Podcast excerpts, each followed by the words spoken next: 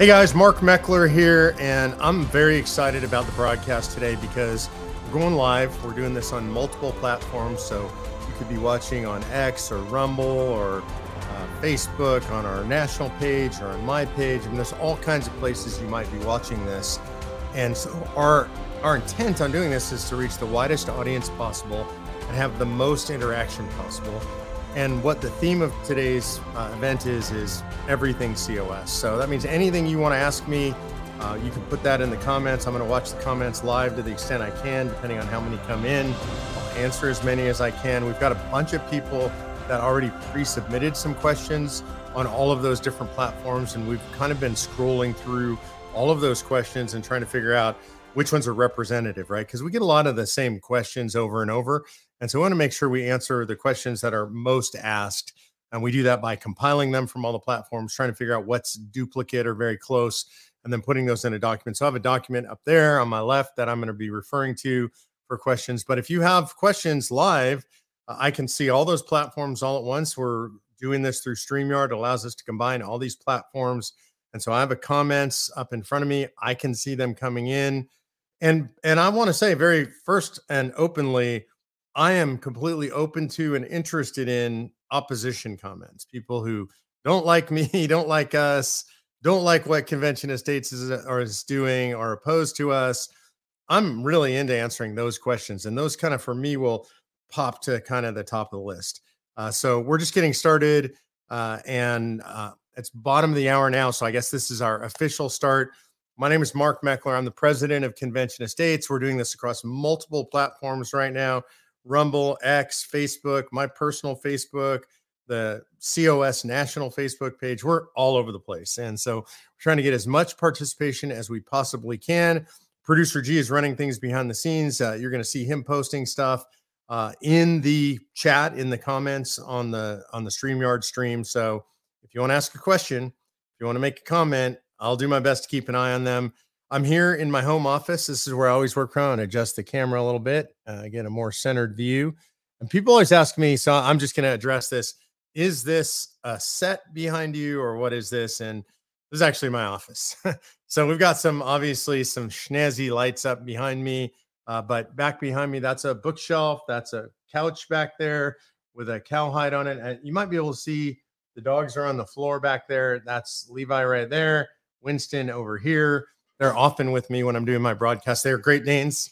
Patty and I have owned Great Danes uh, forever. Honestly, our whole lives, literally as long as we've been married, we got our first Great Danes on the way home from our honeymoon. So that's always been a thing.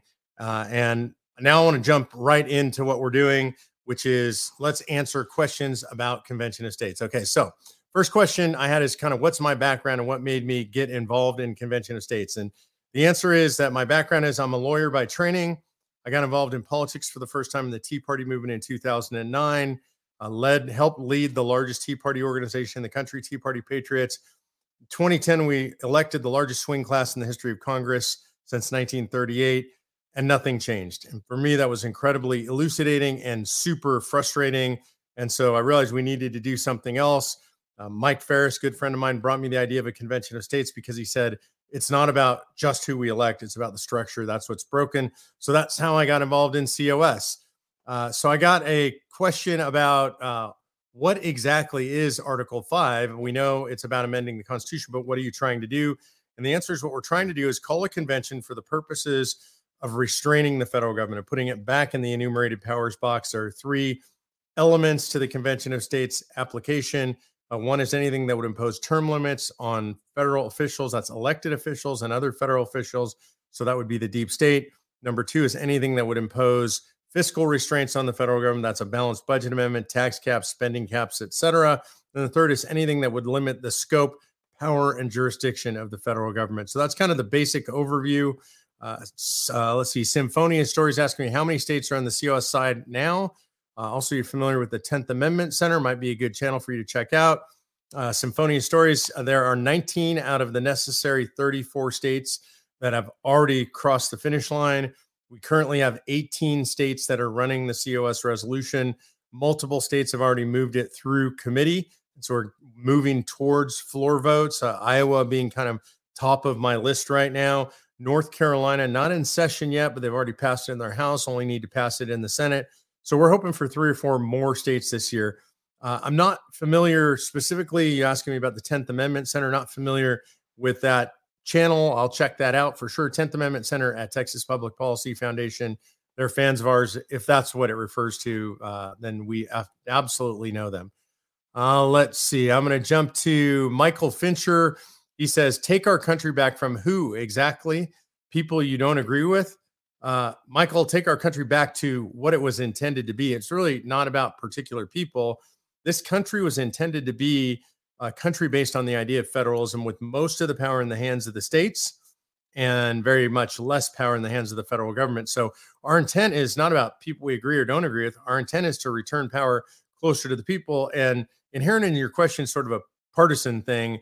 And and I want to disabuse you of that notion, Michael, because if we're successful, and I expect we will be, it means California will have more power vis-a-vis the federal government. It means New York will have more power vis-a-vis the federal government and a lot of states that I don't agree with their politics, but that are dominated by folks on the left. So I'm a fan of that. Uh, even if I don't agree with the politics of California or New York, I think they should have more power about what goes on in their state than the federal government does. Uh, let's see. G. William Scott asks in the comments here I'm strongly in favor of term limits of elected officials when it comes to the federal government. Uh, look, it's not just elected officials, and and I really have to point this out. If we only do elected officials, what that means is you're going to empower the bureaucrats and the staffers. And so I don't really like that. And I really worry about that. And so I think you have to do term limits, not just on elected officials, but on bureaucrats and staffers as well. All right, going to uh, one of our collected questions here. This is from Vicky White. What's the difference between a constitutional convention and a convention of states? And that's an important question. Also, language matters. So when you're dealing with the law, obviously the Constitution is the ultimate law of the land. A constitutional convention, I'm going to give you a big legal word, is a plenipotentiary convention. That just means all powerful. It can do anything it wants. And it starts from scratch. It starts as if there's no constitution. A constitutional convention is intended to write a constitution from scratch. We had one of those in 1787. We've never had one since. We're not advocating for one. We are advocating for an amending convention under Article 5 of the United States Constitution, limited to the subject matters proposed by the states. So, Constitutional Convention, wide open, anything can be proposed. An amending convention operates under Article 5 of the United States Constitution. This is kind of a related question, and it's the one that we get the most. Is an Article 5 convention safe? Should we fear a runaway convention? Let me define uh, what the questioner is asking uh, when they ask about a runaway convention. What they mean is, what happens if we get in convention and they ignore the mandate? The mandate is set by the states, those three subject matter areas I talked about, uh, term limits, uh, anything fiscal that would restrain the federal government, anything that would limit the scope, power, and jurisdiction of the federal government. So, what's a runaway? They ignore all that stuff and they do whatever we want, they want. And should we worry about that? My answer is absolutely not. It's ridiculous to worry about it. And here's why I say that. I don't mean to demean you, but I want you to understand the arguments about the runaway convention are ridiculous because it takes 34 states to call a convention. That's a super majority, very high bar, hard to get to. That means a super majority of states have to agree on the limits on the convention in advance. Each state is going to commission their commissioners. That means they're going to give them a set of written instructions what they're allowed to do and can't do. They could limit them more than the call for convention, but they can't expand their powers because their powers are limited by the call for convention issued by 34 states. In convention, if somebody tries to do something that's outside the call of convention, it's actually null and void as outside their authority because they don't actually have the authority to do it. They're agents of the states that sent them. And even if they did it, they would be gavelled out of order. Remember, 34 states have agreed to the limitations in advance. And then finally, a lot of other reasons, but I'm just giving you the big ones. Finally, even if something came out of convention, it's only a suggestion. So if something you didn't like came out of convention, it takes 34 states, or sorry, 38 states to ratify. That means only 13 states to stop it. Frankly, 13 states would stop anything that's either radically conservative or radically liberal. So there really is no worry about a runaway convention. Uh, let's see. Jeff uh, Bourgeois says that he doesn't see the comments. So I don't, I don't know, producer G, if they're supposed to be able to see the comments or not. Paul S. Uh, Wubin uh, on Facebook asks, "Is there a time limit to achieve a COS trigger?" And the answer is nope, no time limit. As long as a state doesn't put a time limit on their application. So once a state puts in an application, it sits there until we get an aggregate of 34 states asking for the exact same thing. Art Hughes, by the way, is saying he sees the comments. So, Jeff, I'm not sure why you don't, but obviously the problem's not on our end, something on your end there. So, probably some feature you have locked down. Uh, next comment uh, comes from user 299110, blah, blah, blah. Uh, it says, Do you really think giving an already corrupt government the power to rewrite the Constitution is smart? And the answer is no. I think that would be a horrible idea, but Congress already has that right? Congress can propose amendments tomorrow, and I think they're totally corrupt and they're not proposing amendments, thank goodness. And even if they did, they wouldn't likely propose things that to our benefit or could be ratified. You're not going to get two thirds of each house to agree on anything that they might propose. So we're not counting on a corrupt government to do it. We're counting on the people in the states. And this is who the framers counted on. They gave this power to the states because they hoped that the people would be closer to the government and the government closer to the people in the states. And that is absolutely true in the state legislatures. And they set this up as the last line of defense for liberty when the federal government had gotten out of control. So, no, I, I have no faith in, in government itself, but I do still have faith in the American people. I travel all over the country. It's not just what you see on the news. I think this is this is uh, something that you have to understand. What's going on on the ground all over the country is different than what you see on the news. The news presents a different picture. Uh, Betty Coates says, Why don't you have a concern about a runaway convention, especially at this time? We seem to have a runaway government at this time. Uh, Betty, I don't because the convention is not the government. It's a completely different body. It's not under the control of the federal government.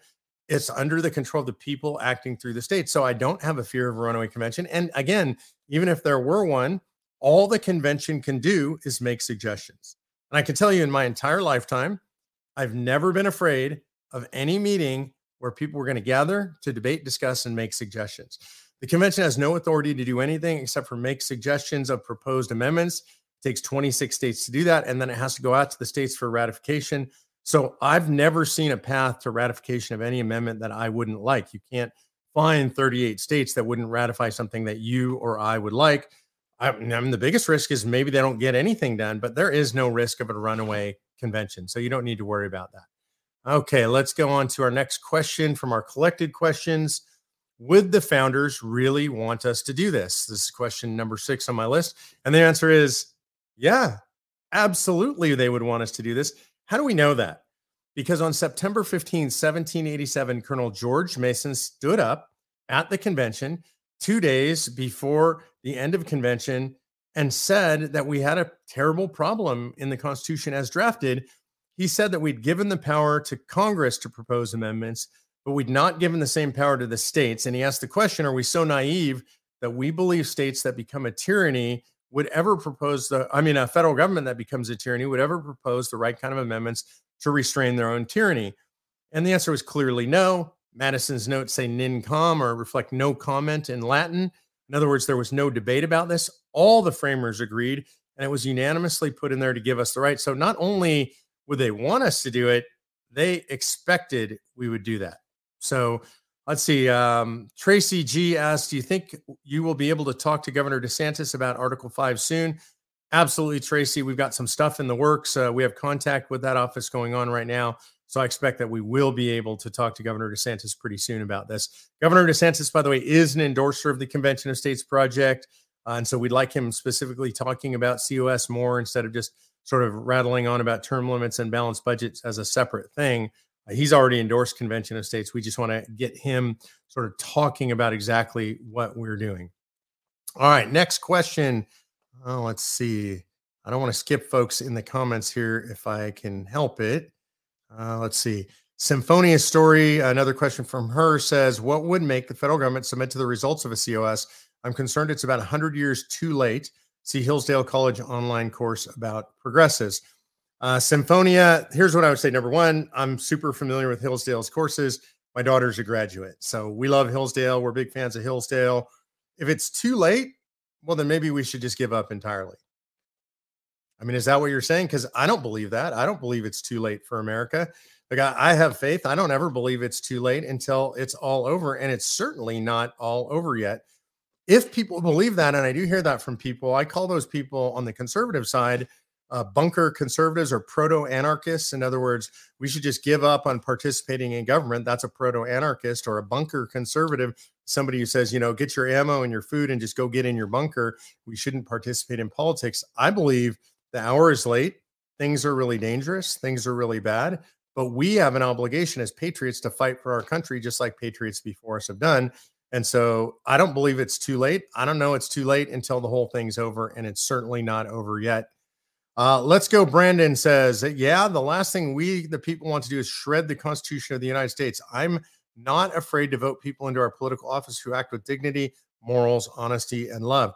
I'm not afraid to do that either. And I think we should do that every single election. I think that is the base obligation of the citizen in the United States of America is to participate, not only voting, uh, but I would say, let's go, Brandon. You should not just vote. You should give money to the extent you can. You should work for candidates to the extent that you support them. That means making calls, doing emails for them, walking, talking to your friends about it. Uh, so all of those things I absolutely think we should do is is as part of the base process of our political system. But I also think that we should call a convention of states. Oh, let's see what else. Uh, yeah, Symphonia. I know you're going back to the Hillsdale course. I watched it, and I've been reading about the progressive problem in America. Pretty much everything that's been written about that, including everything Horowitz has done about it uh, for 15 years now. Uh, EJO24 asks, you might have already answered, but the example, for example, for the EPA to be constitutional, it would need an amendment to exist. But where does it specifically say the legislative branch just can't create it?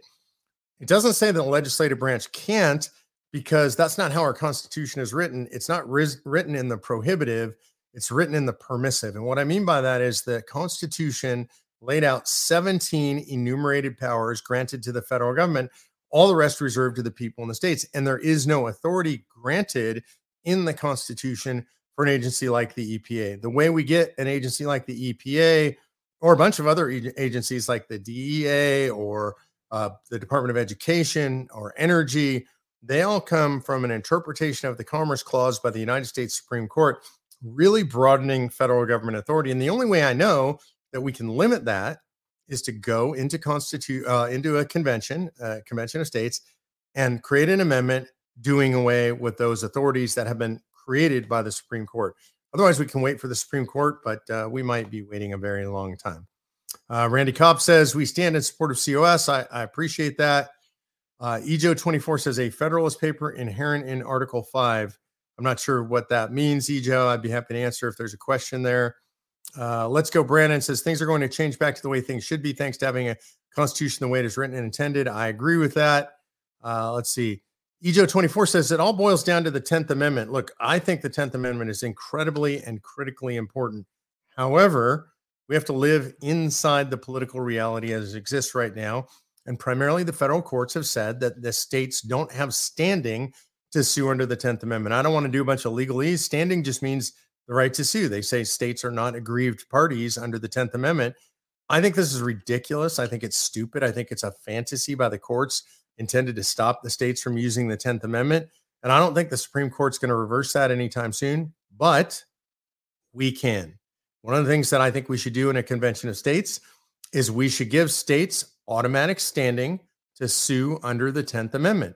If the 10th, 10th Amendment means anything, if it's to have any teeth, states have to be able to sue under the 10th Amendment to enforce it. And right now, mostly they don't have the right to do that. So the 10th Amendment's largely had its teeth pulled, and we need to reinstall a new set of very razor sharp dentures. I think we can do that through the use of Article 5.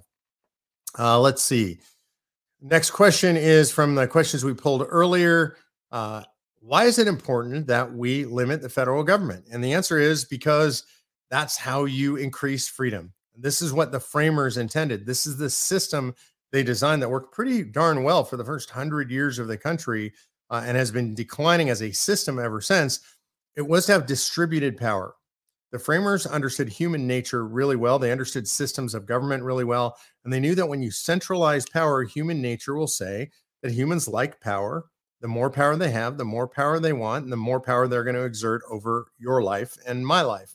And we believe that this country was founded on Judeo Christian values, that we are a self governing people, having been given free will by God. All these things that we hold to be self evident, these things were granted by God to the people. And government is there just to preserve those rights and protect those rights, not to grant us rights, not to take rights away from us. And so all we're trying to do is limit it by getting back to the design of the government as intended by the framers of the Constitution. Uh, next question here. Let's go to our uh, live comments here. I like this. This is good. It says, uh, we need a convention of states as both parties are corrupt. This from Barbara Norman. Barbara on Facebook, I totally agree with you. Both parties completely corrupt. Neither party is going to give us term limits. Neither party is going to give us, uh, for example, a balanced budget amendment or limits on taxes. I think we should do away with the IRS. I'm a fan of the fair tax. Was on the phone yesterday, long call with fair tax folks. Uh, that's a consumption tax. I think it's a much healthier thing for our economy. Provides much more control to the citizen, much more privacy for the citizen, and would likely do away with the IRS. And I'm a big fan of that. So I agree with you, Barb. We need a convention of states because both parties are corrupt.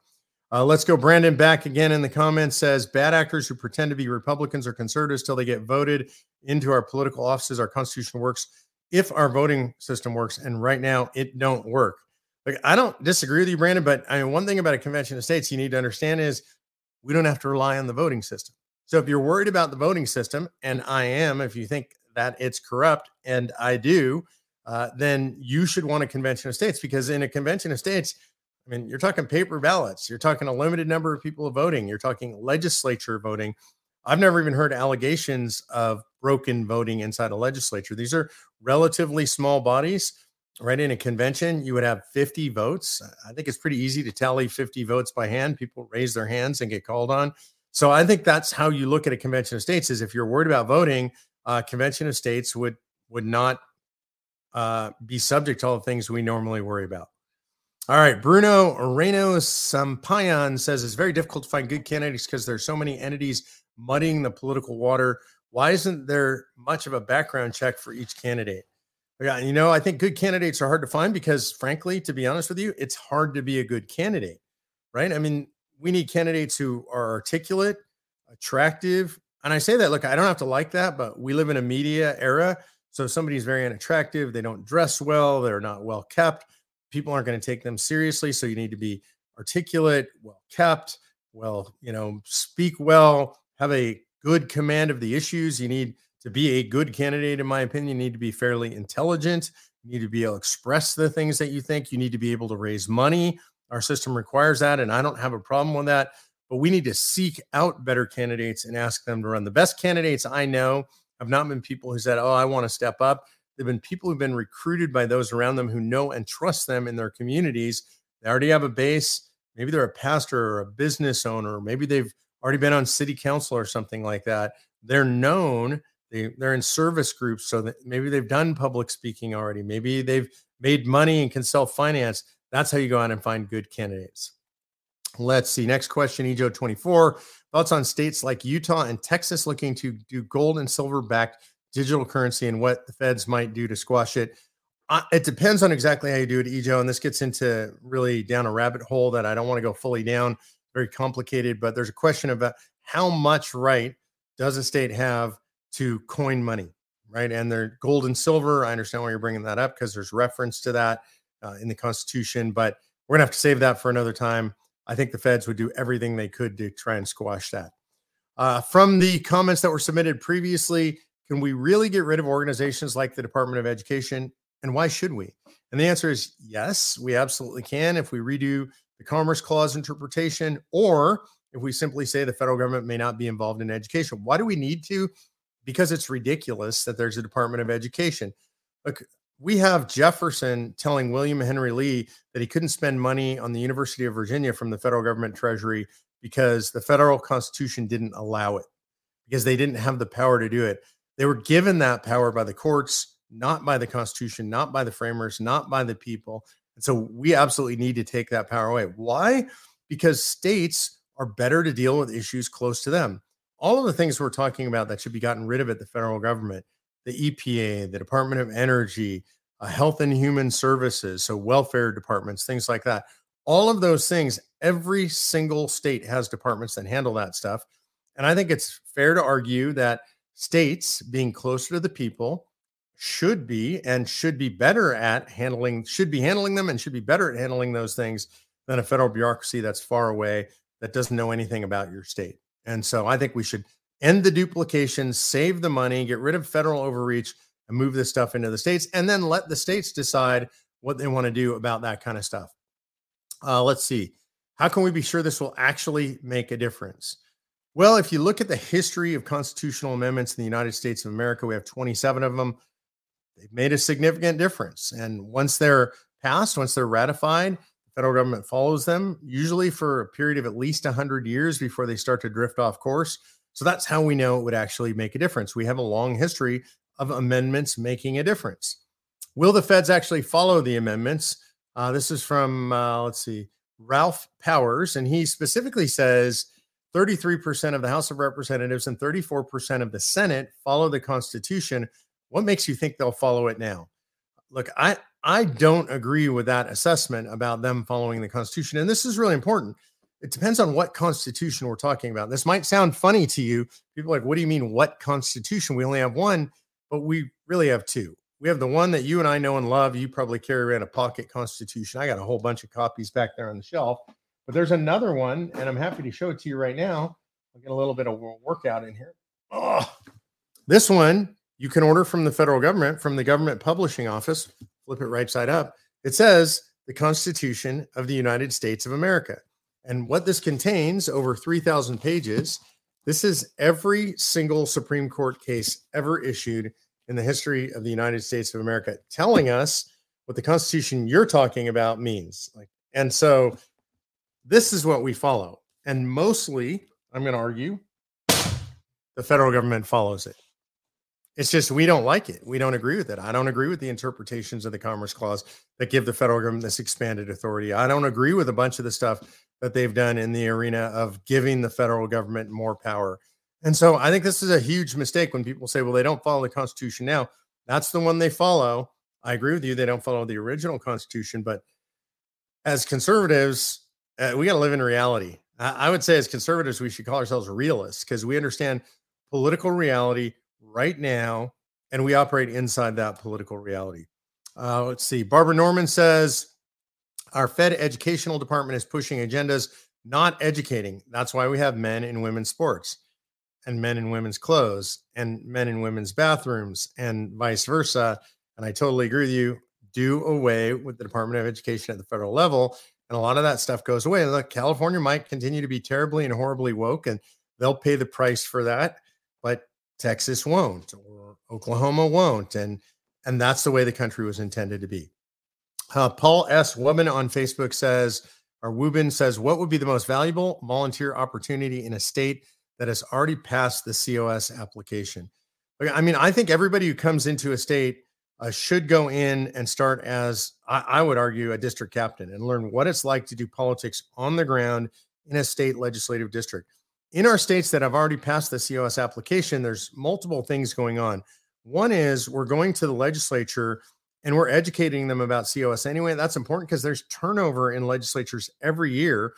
There, it is possible to rescind these applications. It's really important that we're educating legislators that we're still there. We don't want them to rescind and just educating them generally what Convention of States is about. So, district captains are the front lines of all of that, organizing people in their state legislative district and I'm building a relationship with their state legislator. And then I would say also just uh, any position in the state team. Every position is necessary. Uh, there are technology based positions, there are what we call social media warrior kind of positions, there are legislative liaison positions all kinds of positions. We need you in all of them. Uh, let's see. Ejo24 asks Are you aware of a good place to purchase the debates from the Constitutional Convention that won't break the bank? Uh, if you mean the debates from the convention, I mean, it's really just Madison's notes. And you can get multiple versions of Madison's notes, some not notated, some notated uh, online at Amazon. So that's that's what you want really the ratification debates themselves that took place in the states all over the country. A University of Wisconsin believe it or not, has the definitive set on that. That set will break the bank. I have one sitting over my shoulder over here. Uh, it's my desire, my lifetime goal to read all of them. I think there are 36 volumes now. Everything ever published or unpublished, but written about the ratification debates in all of the states at the time. Uh, so I think that's a really interesting resource that is available online. And so you can look at that as well. Uh, next question. Let's see what we have here from our previously submitted questions. So please continue to submit questions here online in the comments. I love the live ones most. Uh, Richard Bernhardt says, Is the deep state going to recognize the new constitution? Okay, one thing I got to clarify there will not be a new constitution. Right, this is important. There will be amendments potentially to an existing our existing constitution. So, will the deep state recognize it? Look, I don't think the deep state recognizes now anything but their own power. I think it's going to take uh, the new a new administration to clean out the deep state uh, and to put controls against the deep state in. We might need some of those controls written into the Constitution, but no, I don't. I don't think they're going to recognize it. It's going to take you and I and good people, good forces inside the government fighting against the deep state. Uh, what will the change actually look like? So I kind of would take this to mean uh, what would actual amendments look like. So I think you could have amendments doing away specifically with spending on energy, Department of Energy, anything to do with energy goes away. An amendment dealing specifically with doing away with the Department of Education, doing away with the IRS, doing away with the 16th Amendment, the income tax, replacing it with something else uh, doing away with the 17th Amendment, direct election of senators. I don't think that one's likely to happen, but I would like to see that happen. So these are the kinds of amendments, term limits on Congress. Everybody seems to want those, and we don't seem to be able to get them out of Congress. Term limits for bureaucrats. I call that one the Fauci Amendment, right?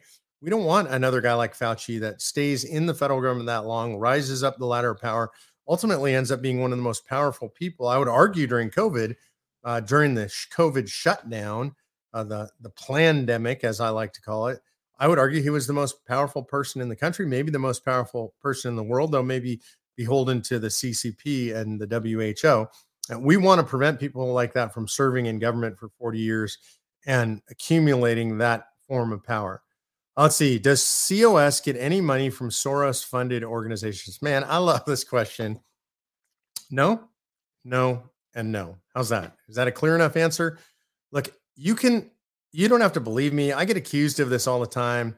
I, I call them the wackadoodles on the far right, the J BS, the John BS Society, John Birch Society, say that I'm controlled somehow by Soros. I have a long political record now. I've been doing this almost 15 years. Uh, yeah, I'll be close to 15 years now. I've made thousands and thousands of statements online. I've written hundreds of articles. Uh, I don't know how many hours of me doing stuff like this on tape there are. There's nothing I've ever said that indicates that I'm a Soros plant. I, I think my record's pretty clean. I think it stands for itself. Uh, Convention of States itself is supported by Mark Levin and Ben Shapiro and Governor Ron DeSantis and Vivek Ramaswamy and and a, an incredible list of people. And go to our website. I can't remember all of them. There are so many. Uh, lots of what you would call premium dyed in the wool, hardcore right wing conservatives. Do you think they'd be involved if we were a Soros funded organization? You can also go look at Common Cause's website. Common Cause is the number one Soros funded policy organization. And if you go to their website and you search Convention of States, you'll find they have an entire section devoted to attacking Convention of States. Does that sound like we're a Soros funded organization? to those of you who say that we're a Soros funded organization, let me be straightforward and say you're lying, uh, you're stupid, or you're deceived. But we've told the truth as many ways as we possibly can. So that means you know you're lying and you're intentionally doing that. And that's just evil. So that's what I would say to you if you allege that we're a Soros funded or Soros controlled organization. At this point, back in the beginning, I would say, yeah, rumors and that kind of stuff. But now I would just say these people who allege this, they're evil, bad people. Uh, let's see. The question from Lori Ackerman, it's not even a question. Republicans are against Trump. Well, certainly there are some Republicans against Trump, but obviously lots of Republicans are for Trump because Therefore, I mean, he's got the votes, right? Uh, like he's polling ahead of everybody else with Republicans. So, Lori, I'm not sure what you mean by Republicans are against Trump. Uh, let's see. Ejo24 says, any plans to do Constitution Alive with Rick Green again this year, along with inviting Steve Deace, uh, Glenn Shapiro, etc. Oh man, I would love to. Uh, Rick and I have been talking. Rick Green and I from uh, Patriot Academy have been talking a lot about working a lot more together. Our families are very close. Uh, not everybody realizes Rick and I like each other, but uh, Patty and I and Rick and Kara like to hang out together. Our kids know each other and are close. Uh, Reagan and his wife Faith Reagan is uh, one of Rick's sons. He works for us, and so does Faith Reagan's wife. So the families are close, and we're definitely going to do a lot more together in the near future. All right, let's see here.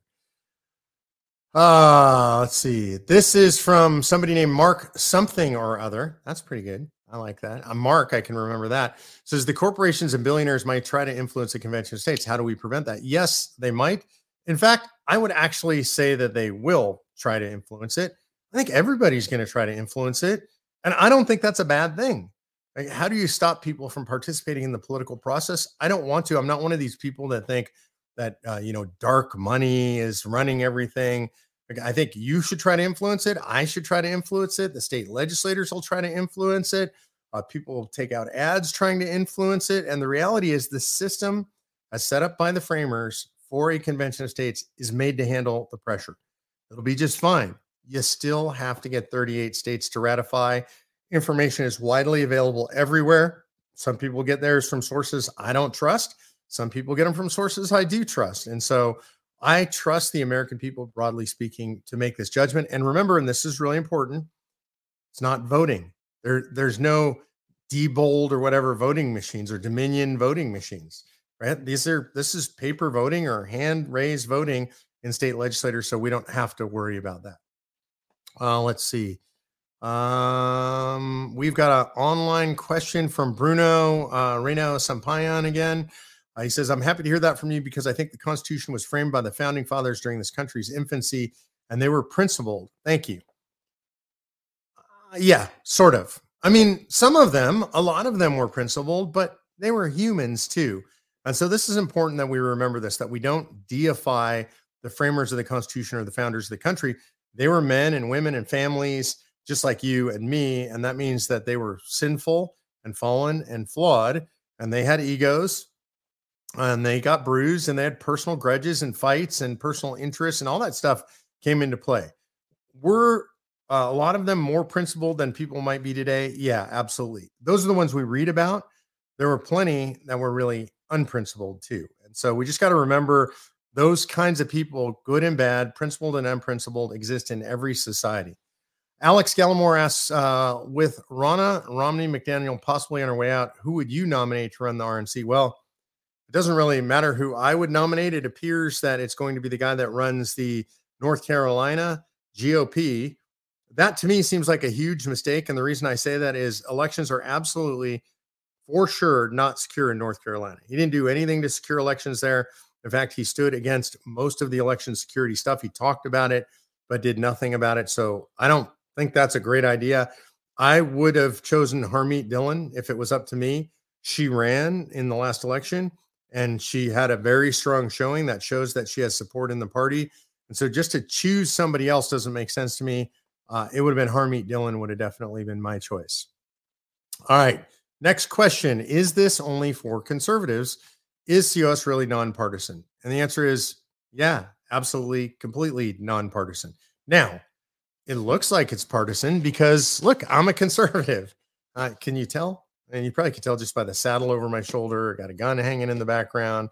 Uh, I'm a Bible thumping right wing redneck Tea Party guy, so I'm conservative. Mike Farris, evangelical Christian, conservative. A lot of our endorsers, uh, super conservative, and so it looks conservative. But if you look at what we're trying to do, it has nothing to do with policy, right? We're, we're not suggesting any policy that's conservative or liberal. What we're suggesting is that the power should be in the people's hands in the states. And that will go to the benefit of liberal states as well as conservative states. It's just we don't believe in centralized power. And if you ask most people who should decide, you or the federal government, most people will say me. That's just human nature. They would at least like the decision closer to them in their own community or maybe their own state, but definitely most people don't want decisions being made for them at the level of the federal government. And that's really what we're looking for. David Espinoza wants to know how many states are lacking to get this to the next level. In other words, I would argue, well, Daniel, we've got 19 so far. We need 34. So we need 15 more states to get to calling the actual call for a convention of states.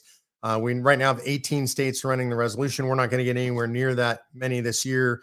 Um, it takes years and years to build the support in a legislature. I'm hoping for three to four more states in this current legislative session. All right. Uh, let's see. Chris Parr says, taking too long. All talk, no action. And people generally want to know why is it taking so long? And the answer is this is what the framers intended. And first of all, Chris, all talk, no action.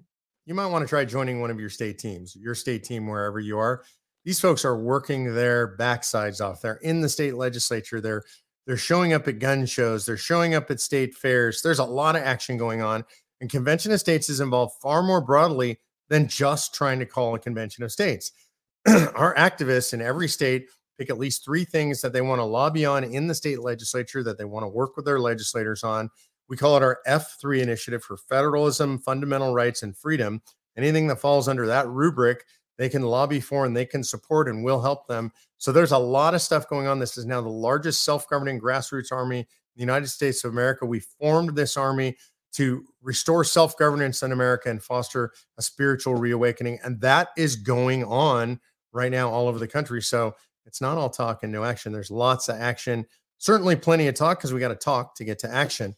Why is it taking so long? The framers intended that this be a massive, difficult project. When you say that two thirds of states have to agree, there's no other bar in the United States government that requires two thirds of the states to agree. So it's the hardest thing you can do in the system of governance. And the framers wanted to be this hard because they wanted to make sure that we just didn't do this willy nilly, just decide, hey, you know, let's have a convention and let's amend the Constitution. They wanted to be hard. The Constitution is supposed to be solid and stable, difficult to amend. It is. And so that's why it takes so long. Lori Jondren asks, I wonder if we could have a tent or a table at local events. I just moved to Alabama from Texas. Both have passed the Convention of States. I believe Alabama has. And your answer is yep, they have. and you absolutely can have a tent or table at local events. This year, uh, we have roughly on average two events a day uh, all over the country. We've already had hundreds of events all over the country. So, Lori, get with your local team in Alabama. That's a great, strong team. Sign up to be a volunteer if you're willing to actually go to those events and man the table and help with that. The Alabama team would love to have you.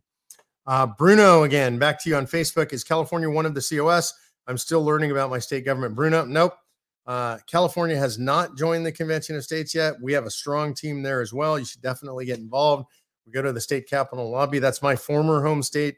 Uh, I'm now a proud Texan, but uh, they're not in yet. So that's a place we're working on all kinds of stuff there. Go to conventionofstates.com and sign up to get involved.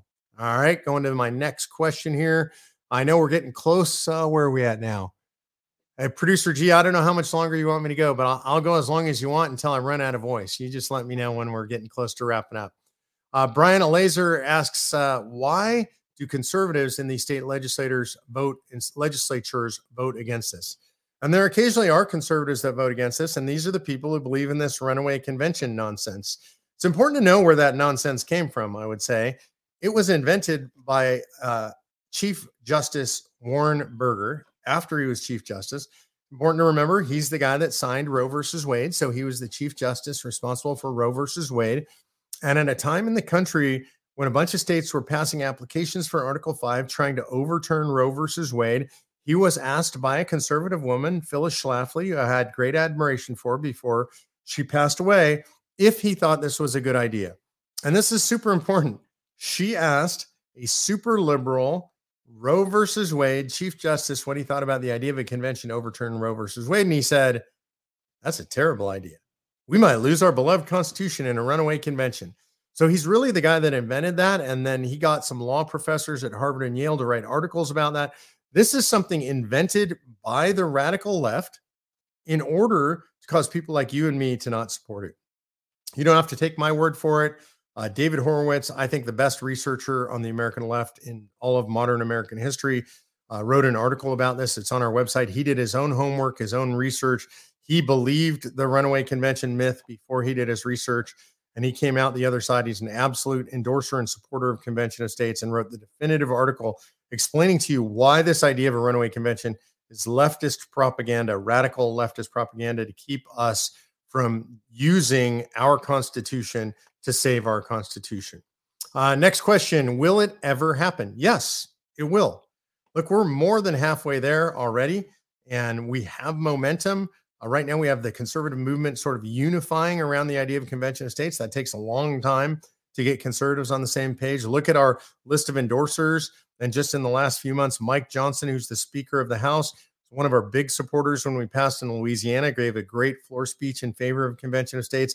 Governor Ron DeSantis, obviously a supporter. Vivek Ramaswamy, obviously a supporter. Heritage Foundation just came out big time for Convention of States. They wrote a great legal memorandum on that by John Malcolm. So what you're seeing is the entire conservative movement starting to coalesce around the idea of calling a Convention of States and coalesce around Convention of States as an organization. So is it going to happen? Yep.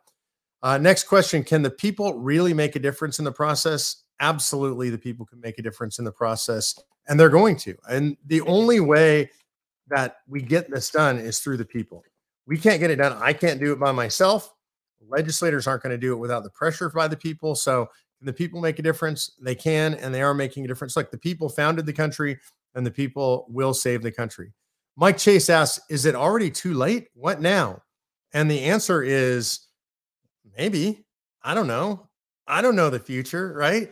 If it's already too late, I mean, are you saying we should give up? Because I'm not willing to give up. I'll never give up. I don't give up when that first shovel full of dirt hits the top of my pine box, but certainly not before then. Uh, Lori Jondren says 15. That's tough. You bet it's tough, Lori.